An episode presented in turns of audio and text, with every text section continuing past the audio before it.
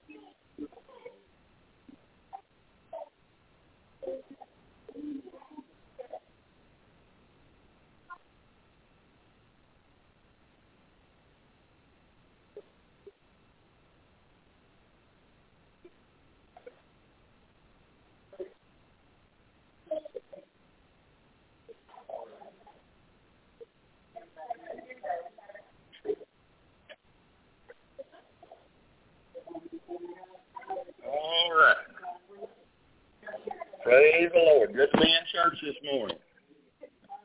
Amen. I bet you there, I guarantee you there are pastors all over this area who got people who are just now getting to Sunday school. But hey, it happens, you know. It happens. Amen. Let's take our song book. Let's stand together. Let's turn to number 50. Number 50. I am resolved, means I made my mind up. Amen. I am resolved no longer to linger, torn by the world's delight. Things that are higher, things that are nobler, these have allured my sight. I will hasten to Him, hasten to God and free. Jesus, great and highest, I will come to Thee. I am resolved to go to the Savior, leaving my sin and strife. He is the true one, He is the just one, He hath the words of life. I will hasten to Him, hasten to God and free. Jesus, greatest, highest, I will come to Thee. I am resolved to follow the Savior, faithful and true each day. Heed what He saith, do what He measures, He is the living way.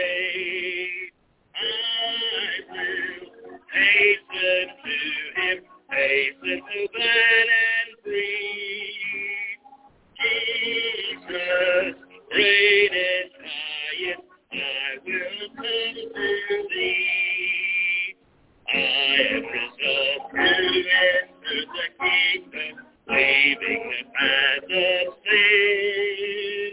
Friends may oppose me, foes may beset me, still will I enter in. I will hasten to Him, hasten to God and free. Jesus, great and highest, I will come to Thee. And last, I am resolved, and who will go with me, comes in without delay. Taught by the Bible, led by the Spirit, we'll walk the heavenly way. I will hasten to Him, hasten to God and free. Jesus, greatest, highest, I will come to Thee. Amen. Praise God. Good to be in church with you this morning. I'm so glad, amen, to be saved. Amen, that's right. Just come and praise the Lord a spell. It'll be all right. That's what I'm saying. All right. May not believe that, though. All right. But anyway, it's good to be in the house of the Lord. You better get her. Ain't nobody going to hear a word I say. But anyway, prayer requests this morning? I know we've got them.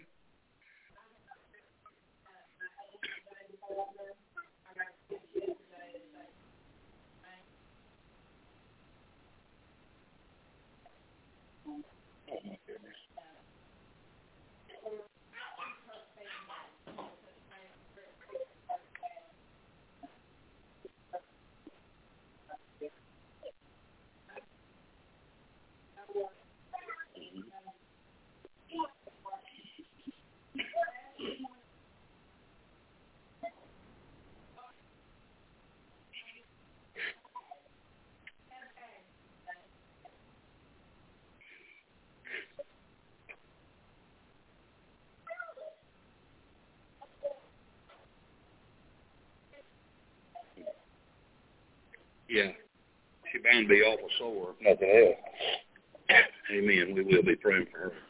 Absolutely. Others? Yes, Scott.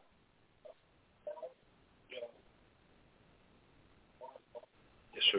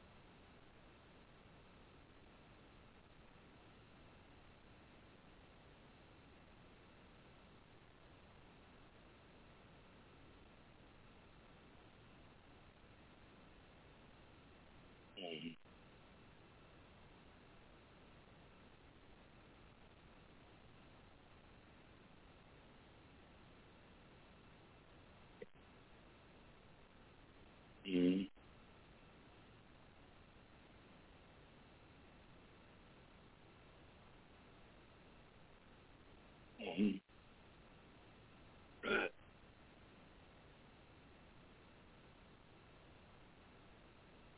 Yes, sir. Well, you let them know that Temple Baptist Church, we're praying for them. Pray for them to get through this time. We'll pray for y'all, too. So others this morning. Yes. Your mom. Praise God.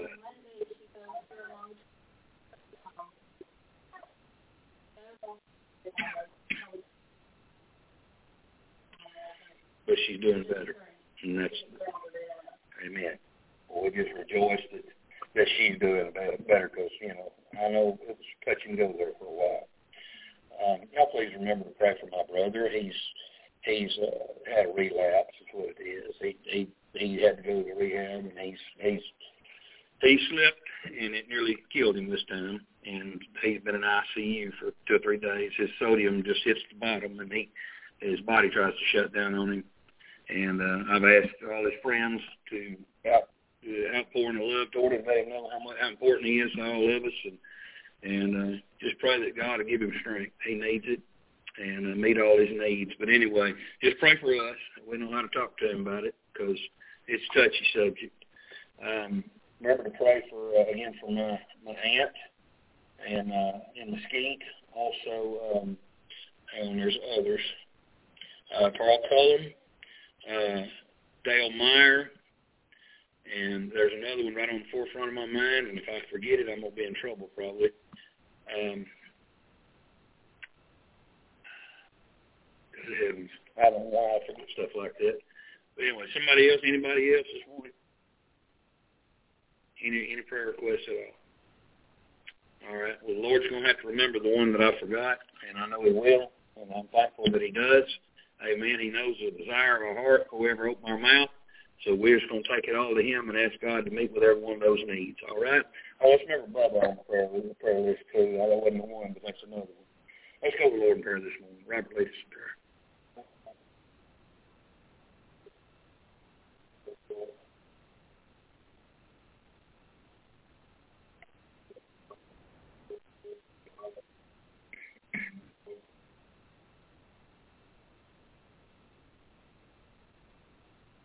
Amen. You can be seated. Get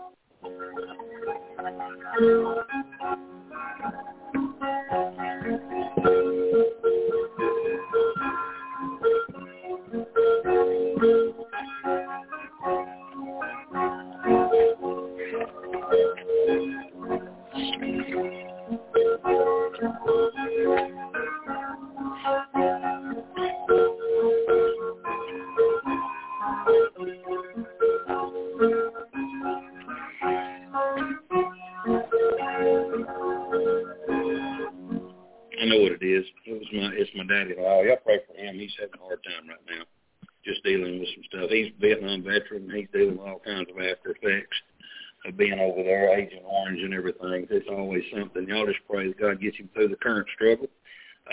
Also, I want to remind you, tonight, we're going to have Lord's Supper tonight.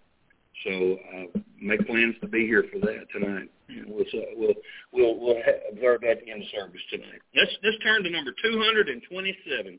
227, just a closer walk with thee. I am weak, but thou art strong. Jesus, keep me from all wrong.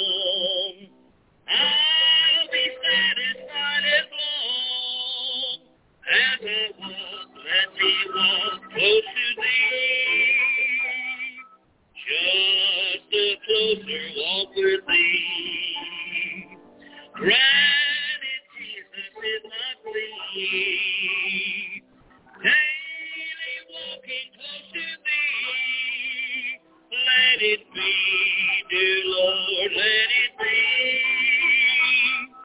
Through this world of toil and snares, if I falter, Lord, who cares? Who with me my burden shares? None but thee, dear Lord, none but thee. Just the closer walk with thee. Granted, Jesus is my plea. Daily walking close to thee. Let it be, dear Lord, let it be.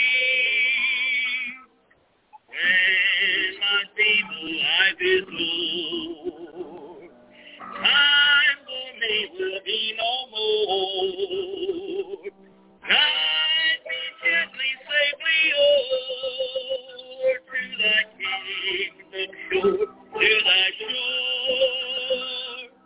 Just a closer walk with thee.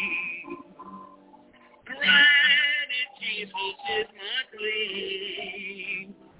Daily walking close to thee, let it be, dear Lord, let it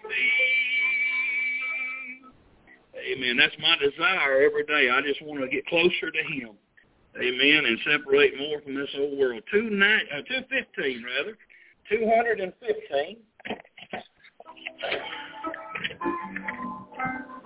Breathe on me, Holy Spirit.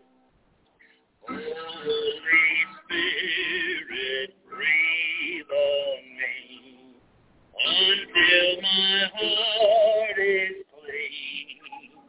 Let sunshine fill its inmost part. Let not a cloud between. Breathe on me, breathe on me. Holy Spirit, breathe on me. Take now my heart, cleanse every part. Holy Spirit, breathe on me. Holy Spirit, breathe on me. My stubborn will subdue. Teach me in words of living.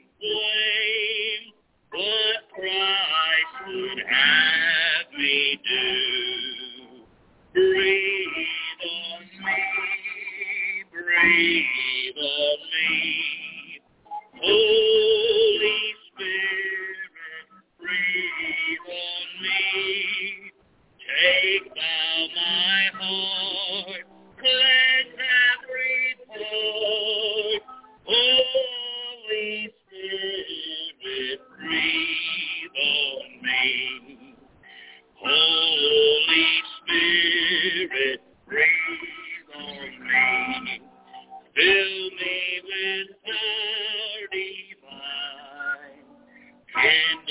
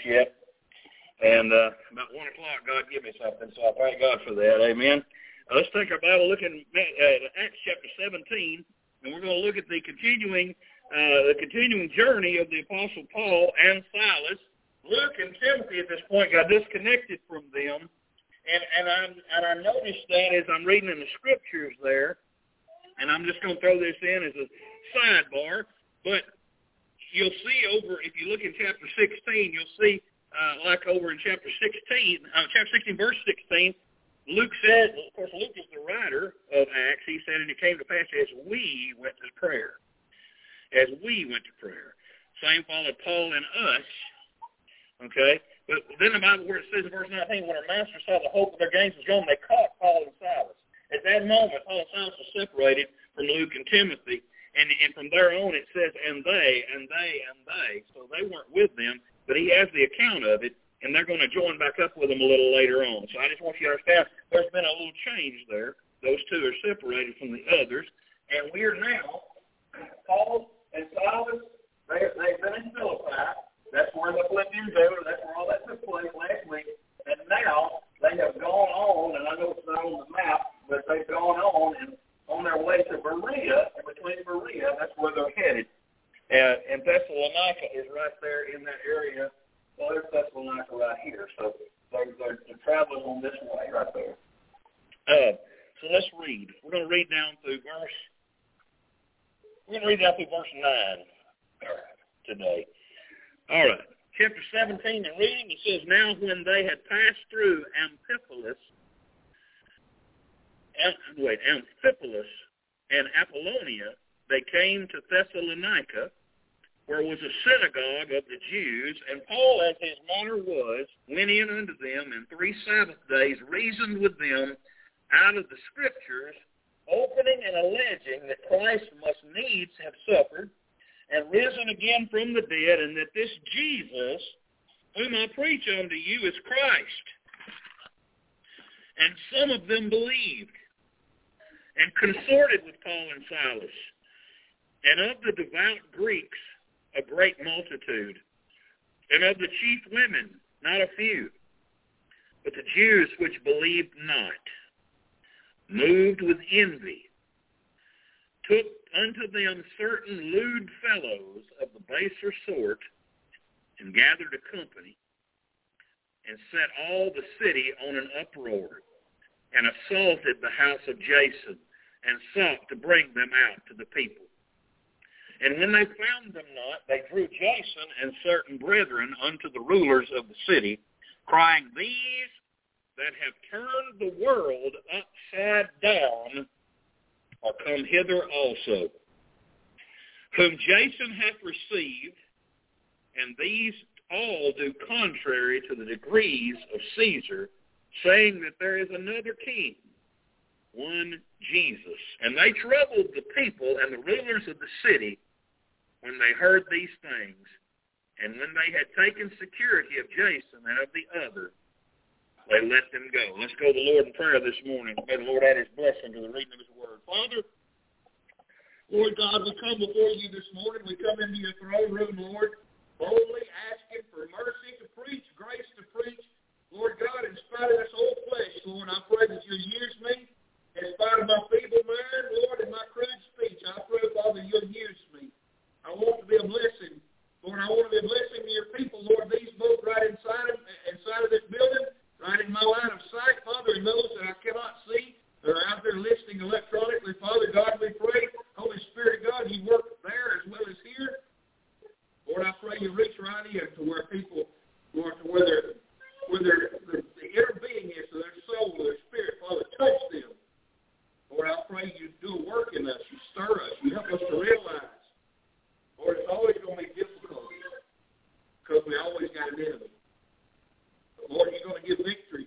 And we've seen this again and again throughout Acts, throughout the missionary journeys of Paul, that nothing is without difficulty.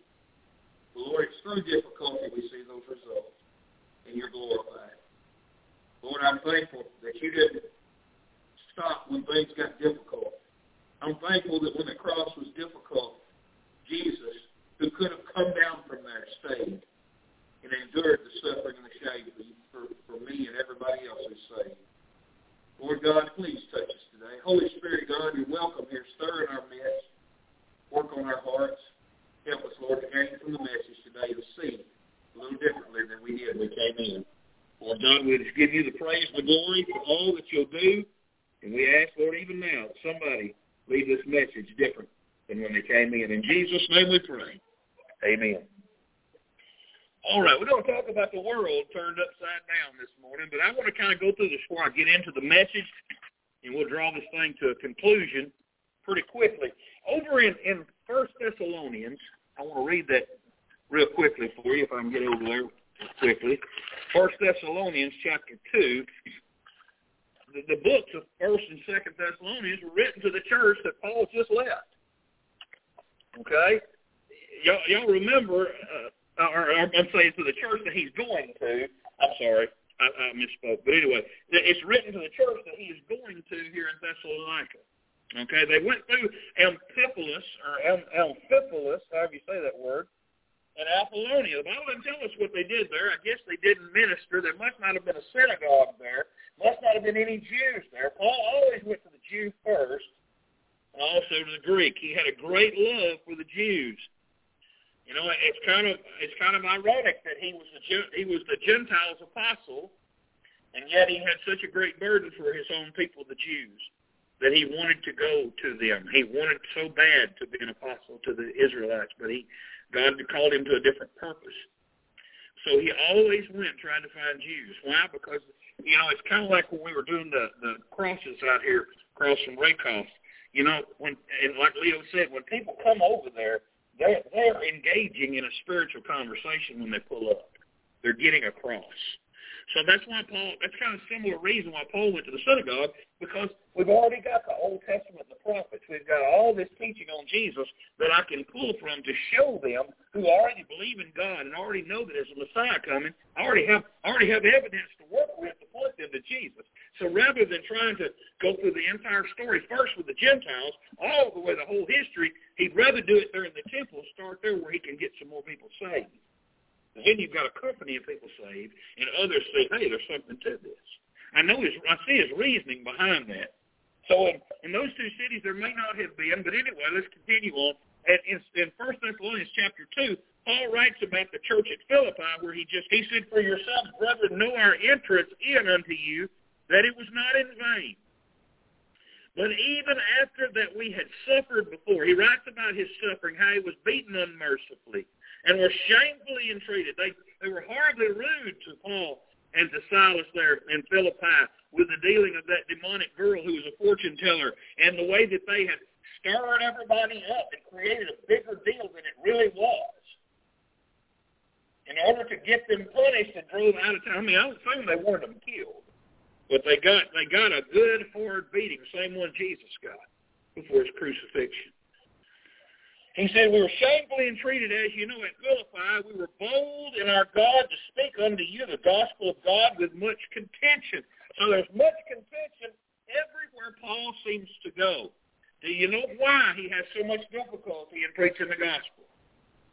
It's because Satan hates the preaching of the gospel. Satan will do anything he can to stop us from witnessing for God. That's why so few people witness for God anymore. Christ, because it's difficult, and they don't want to go through difficulty. But it's through difficulty that we find the glory. I read this years ago, and I still stand by it. The door to success swings on the hinges of opposition. You heard it said, anything worth doing is not easy. You've heard that your whole life, right? Well, it's true in Christianity as well. If we're going to serve God, it's not going to be easy. You know? Like an old country song, I beg your pardon, I never promised you a rose garden. That ain't in the Bible, but it probably could be, because the Christian life is not a rose garden. Amen, but praise God, we have the rose of Sharon if he is waiting on us. Amen. Hallelujah. I'm glad I've done it. Thank you, Lord, for that. Amen. So, the Bible said, verse 2, chapter 17. Let's get over and look at it. They passed through Amphipolis and Apollonia, came to Thessalonica, where there was a synagogue of Jews. They found one there. And Paul, as his manner was, went in unto them, and 3 Sabbath days. Now, there were 21 days in that city up to this point. 3 Sabbath days, 3 Saturdays. He reasoned with them out of the Scriptures, their own Old Testament Scriptures. He opening and alleging. See there in this passage right here? That's talking about the Messiah. Y'all know that. That's talking, they even say, well, here's what he did. He did exactly what the Scripture said he would do. He's opening and alleging that Christ must needs have suffered and risen again from the dead, and that this Jesus whom I preach unto you is Christ. And I can tell you what he was telling you, children, within 1 Corinthians 15, 1 through 4. Amen. He calls my gospel that Jesus died for our sins according to the Scriptures, was buried and rose again the third day according to the Scriptures. That's what he gave them. He gave them the what happened. Amen. Amen. Even, and listen, he's giving them the who Jesus is and the what happened. Amen. It's the who and the what. Always. All right? So, and some of them believed. Right? Some of those Jews heard the gospel. Some of those Jews believed on Christ. And the Bible said, and they consorted with Paul and Silas. So they detached themselves from the old temple crowd. They stopped hanging out with the priests and the rabbis and all them guys. They stopped consorting with them, and they started companying with Paul. So a little group of believers are starting to accumulate there in Thessalonica. People are getting saved Saturday after Saturday.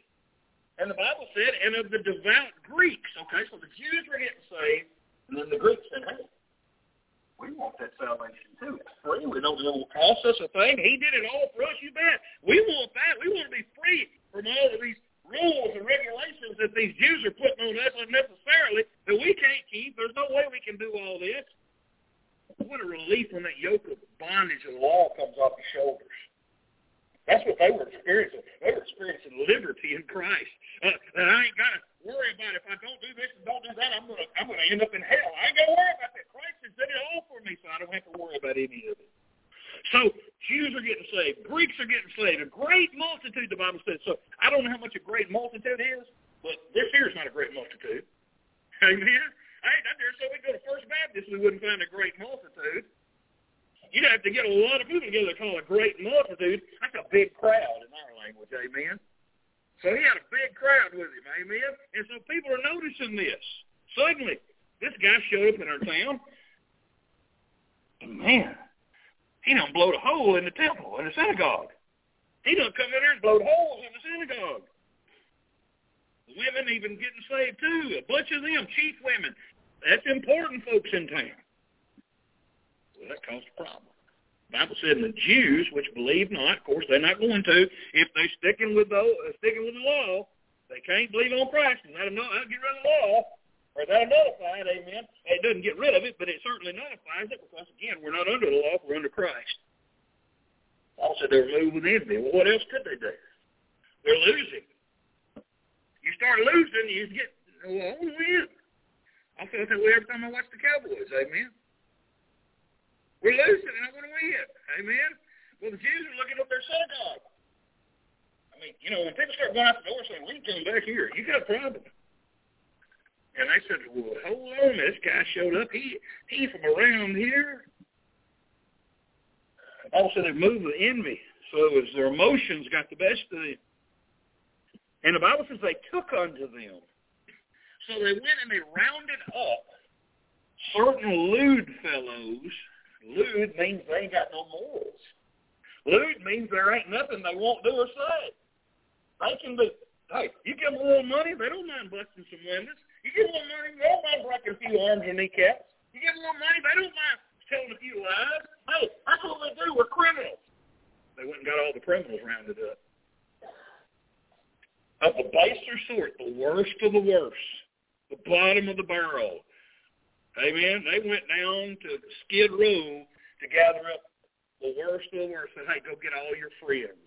They gathered a company like soldiers. They had them all gathered up somewhere, and they were telling them what we were going to do. Yeah, it almost sounds like the left in America, doesn't it? They gathered together, Antifa, what's the other one, Black Lives Matter. They gathered the company of lewd fellows of a baser sort. Jesus, almost sounds like today, doesn't it? It's amazing how this stuff. And why? Why they do it? Because they want to destroy the last vestiges of Christianity in America. That's why. They want to destroy the moral society we have. That's why. Because when they don't want it, amen? They want perversion. Why? Because they're lewd, and they want things to be lewd. And the Bible says, and they set all the city on an uproar. So that tells me that the city was not in an uproar until they started this uproar. That's just like the city of Minneapolis was not destroyed until they had a war zone until they went and did it. Satan, isn't it funny how Satan doesn't change? He does the same thing generation after generation after generation after generation. Hey, listen.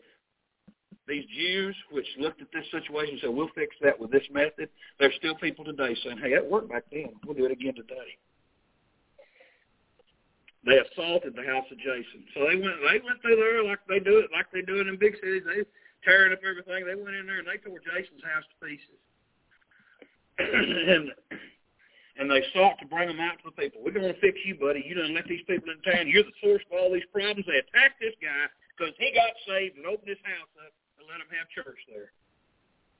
So he said, man, he was doing a good thing, and he suffered for it. Yes, sometimes when we serve God, we have to suffer a little bit. Sometimes we suffer. God forbid that we should have to suffer a little bit. I mean, what did he do for us? He suffered a bunch for us. God forbid we don't have to suffer a little bit for him. But they had to, whoever Jason was, he had a rough go of it because he got saved and he was so generous with everything he had. The devil said, I'm marking him. I'm coming after that guy. I'm going to put a stop to all that generosity real quick. He'll shut his house up and won't have nobody over after I get through with him. That was the point. And let me tell you something. That same devil is looking for you if you're weak, and he's going to try to attack you and try to tear you down. Jason hadn't been saved for more than 3 weeks. You know that right there. So this guy's a young believer, and the devil's attacking him with everything he's got. Sucker punch after sucker punch. Said, I'll stop that and nip that in the bud. Don't ever forget the devil's after you. There will be persecution if you're going to serve God like you should. But God says, hey, Christ says, be of good cheer. I've overcome the world. Don't worry about what's going to happen. So, they said they found him. They drew Jason. They drew Jason and certain brethren under the rulers of the city. So they grabbed him, they put him in handcuffs, and they hauled him down to the magistrates in the city. And they were crying out, these that have turned the world upside down. Here they are. They've turned the world upside down. I'm going to go back to that just a second. He said, whom Jason hath received. These all do contrary to the decrees of Caesar, saying that there is another king, one Jesus. That's problem that the government has with us today. That's why you and I under the Obama administration were considered an enemy of the state. That classification got lifted. I wouldn't be surprised if it's reattached since Biden's in office. But we're enemies of the state because we believe in a king named Jesus who's going to overthrow all the kings of this world, and they consider that a threat. I don't know if you know that. They consider that a threat. And they fear that. And they know this book's true, even though they deny that it's true. They know what's coming, and they can't do a thing about it. And so that went against the decrees of Caesar because Caesar was worshipped as a god, you have to understand. Again, Babylonian influence. He was an emperor. He was a god emperor, little g god. And so anybody who worshipped somebody other than Caesar was a threat to Caesar. All right, and the Bible says, and they troubled the people and the rulers of the city when they heard these things, and when they taken security of Jason and of the other, they let him go. All that was introduction. I got 15 minutes. I'm going to preach you the message, all right? I want you to turn in your Bible to 1 Corinthians 5:17. Turn over with me. 1 Corinthians 5:17. We're going to read two verses. One there. We're going to read one in Galatians. 1 Corinthians 5:17. I say 1 Corinthians 5. Ain't no 5:17. 2 Corinthians 5:17. I'll be saying, wait a minute, I didn't have the wrong Bible there. 2 Corinthians 5:17. You done found it for me. The Bible says there, you got it? It says, therefore, if any man be in Christ, he's a new creature. Old things are passed away. Behold, all things are become new. Right? All things become new. So they're not the same they used to be. Everything that used to be this way now is flipped. Am I right? Okay. Now look over Galatians 6, chapter 15. We'll read that real quick. Galatians 6, chapter 15. I'm sorry, chapter 6, verse 15. Doesn't make a bit of sense. The Bible says, for in Christ Jesus, neither circumcision availeth anything nor uncircumcision. Doesn't matter if you're a Jew or a Gentile, but a new creature. So it doesn't make any difference what you used to be. All that matters is what you are now. So we're a new creature in Christ Jesus.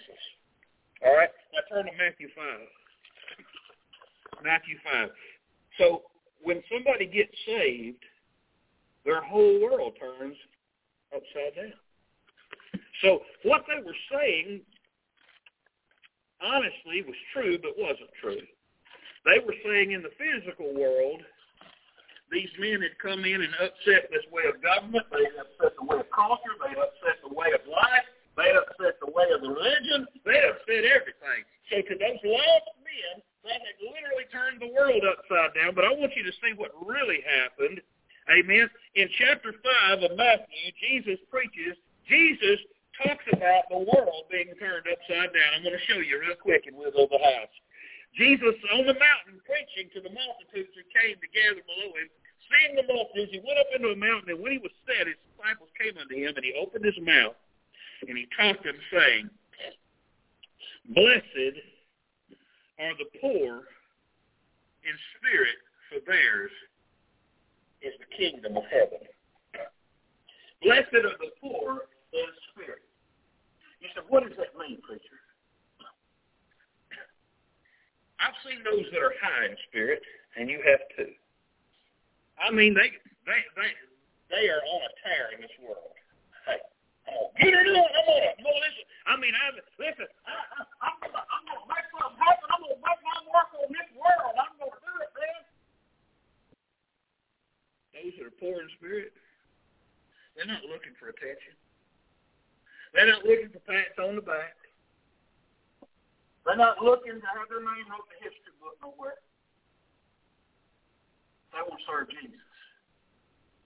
See, that ambition kind of goes, that grand ambition of you're going to make your mark on this whole world. When you're little, you're like, oh, dream big. You can be anybody you want to be and all this stuff. Listen, that's pumping people up for a failure.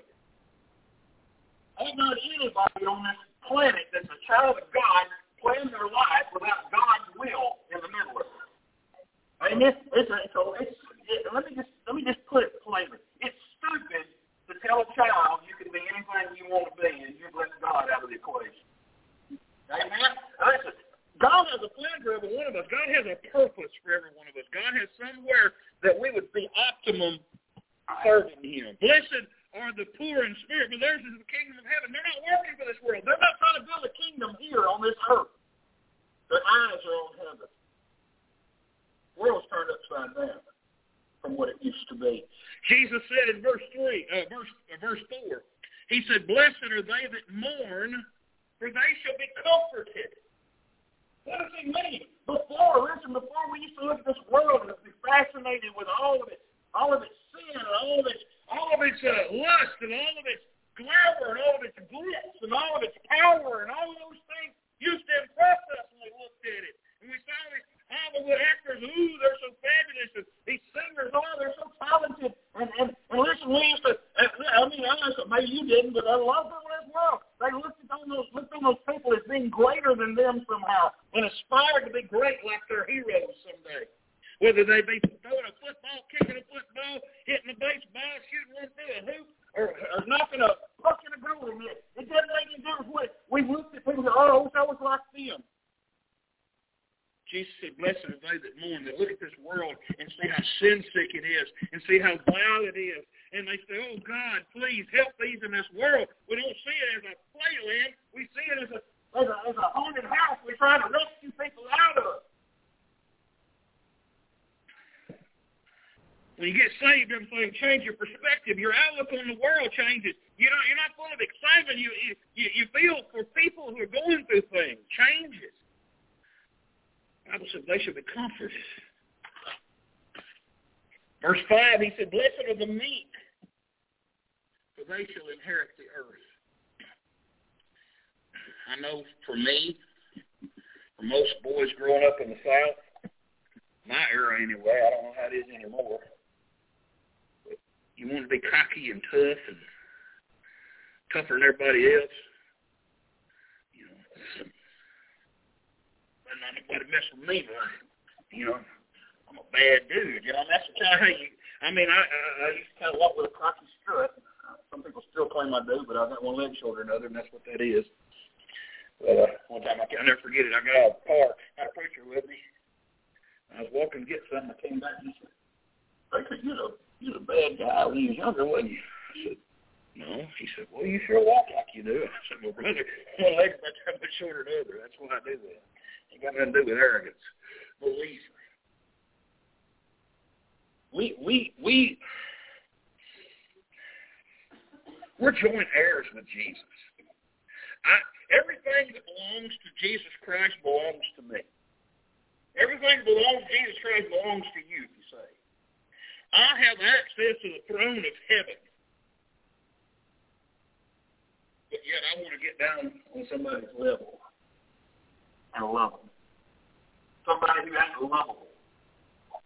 I want God to use me to break through a heart of stone to get down to where he can do something with that life. I can be a whole lot tougher and louder and meaner and aggressive than I am, but I'd rather humble myself. That's what Jesus said. Blessed are the meek, those who can be gentle, those who can be kind, even when others aren't. You know, see, that's the opposite of our natural reaction. Our natural reaction is go off on people when they get a little bit chippy with us. God says, no, when you're saved, when you become a believer, all that changes.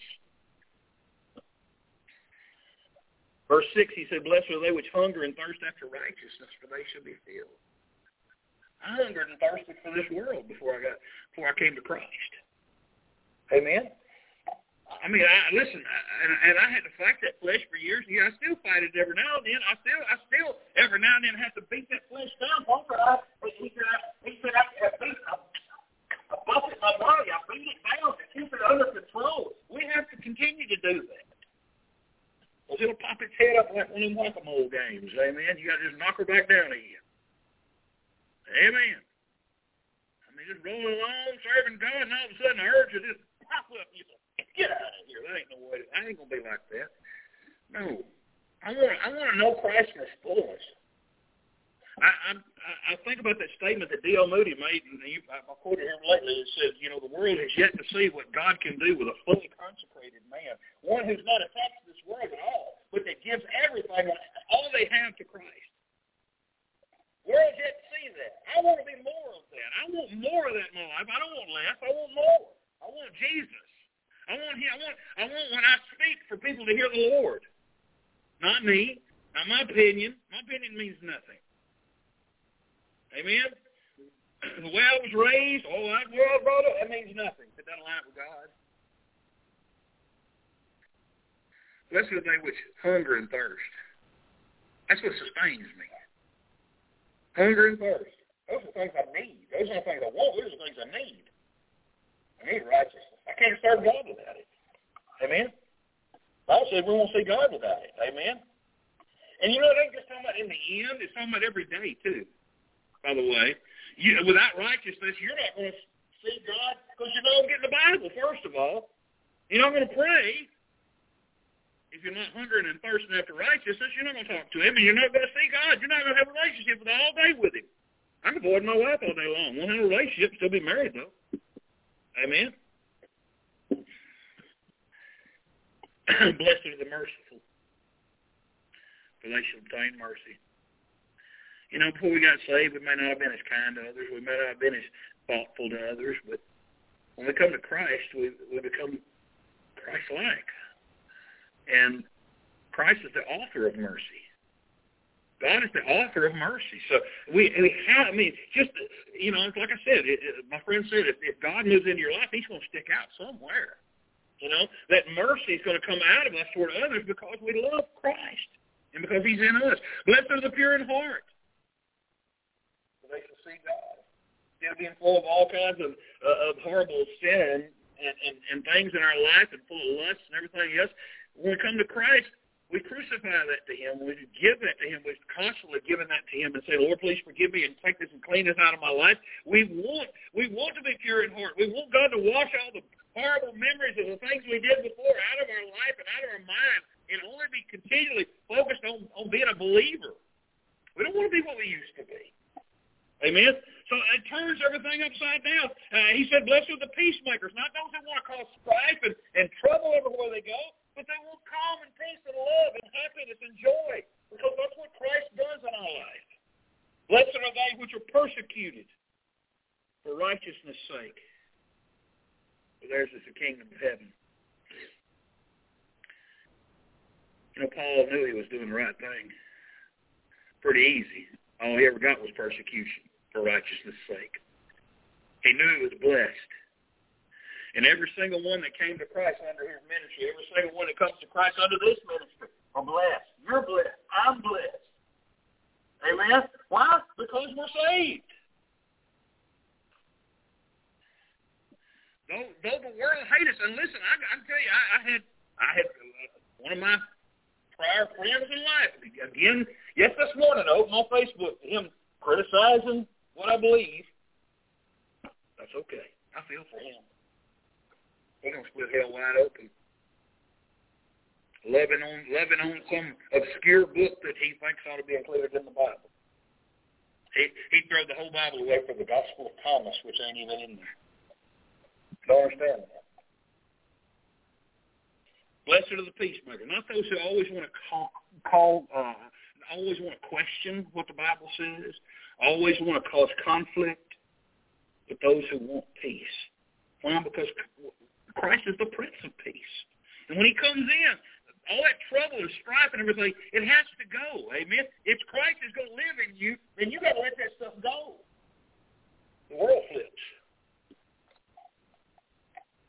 And then lastly, he said, blessed are ye when men shall revile you and persecute you and shall say all manner of evil against you falsely for my sake. It's almost as though Jesus was watching the events that day in Thessalonica and reading them all. But what will happen if you set about serving the Lord? You're going to stir the devil up because he doesn't like it. Amen?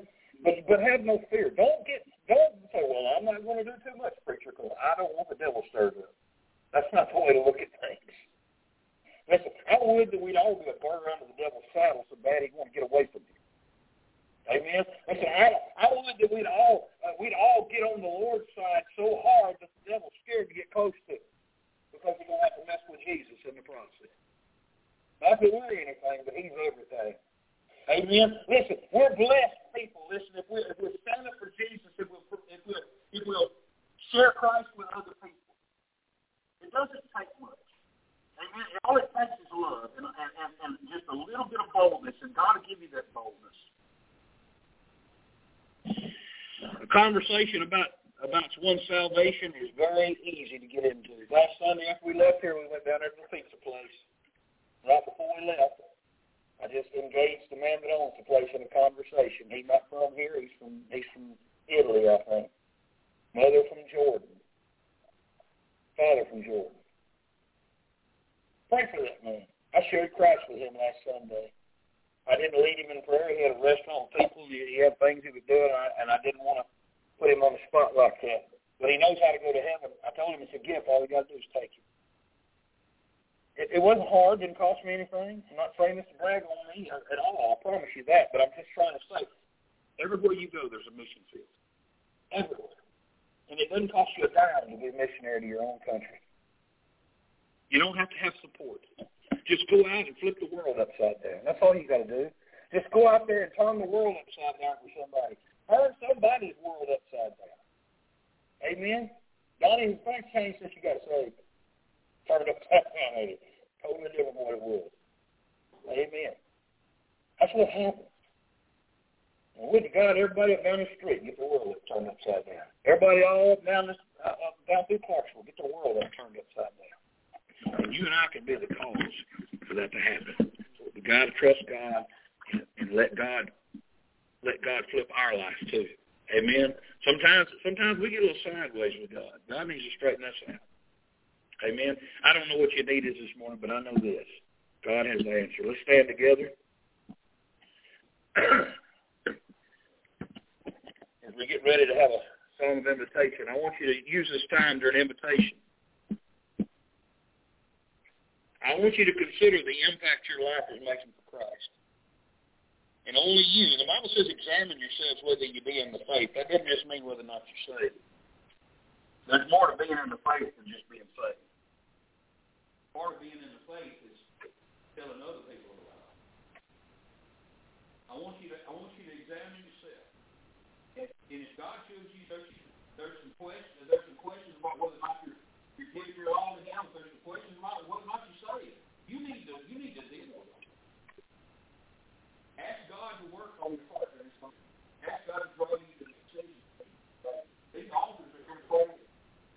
here to pray with you. Whatever your need is, Lord, I urge you. This is why we have this time. Do this. Father, I ask you to bless the invitation. I pray, Father, that you work in hearts, Father. Lord, you turn us over this Saturday. Father, I pray that you will lead me to lead others with no one by the turn of the time. Father God, we just pray that the Lord is one. When we face the persecution, that we'll count it all joy because we'll know that we're doing the right thing for you, Father. Lord God, I pray you bless each one. We're working our life. 137. Turn your eyes on the Lord.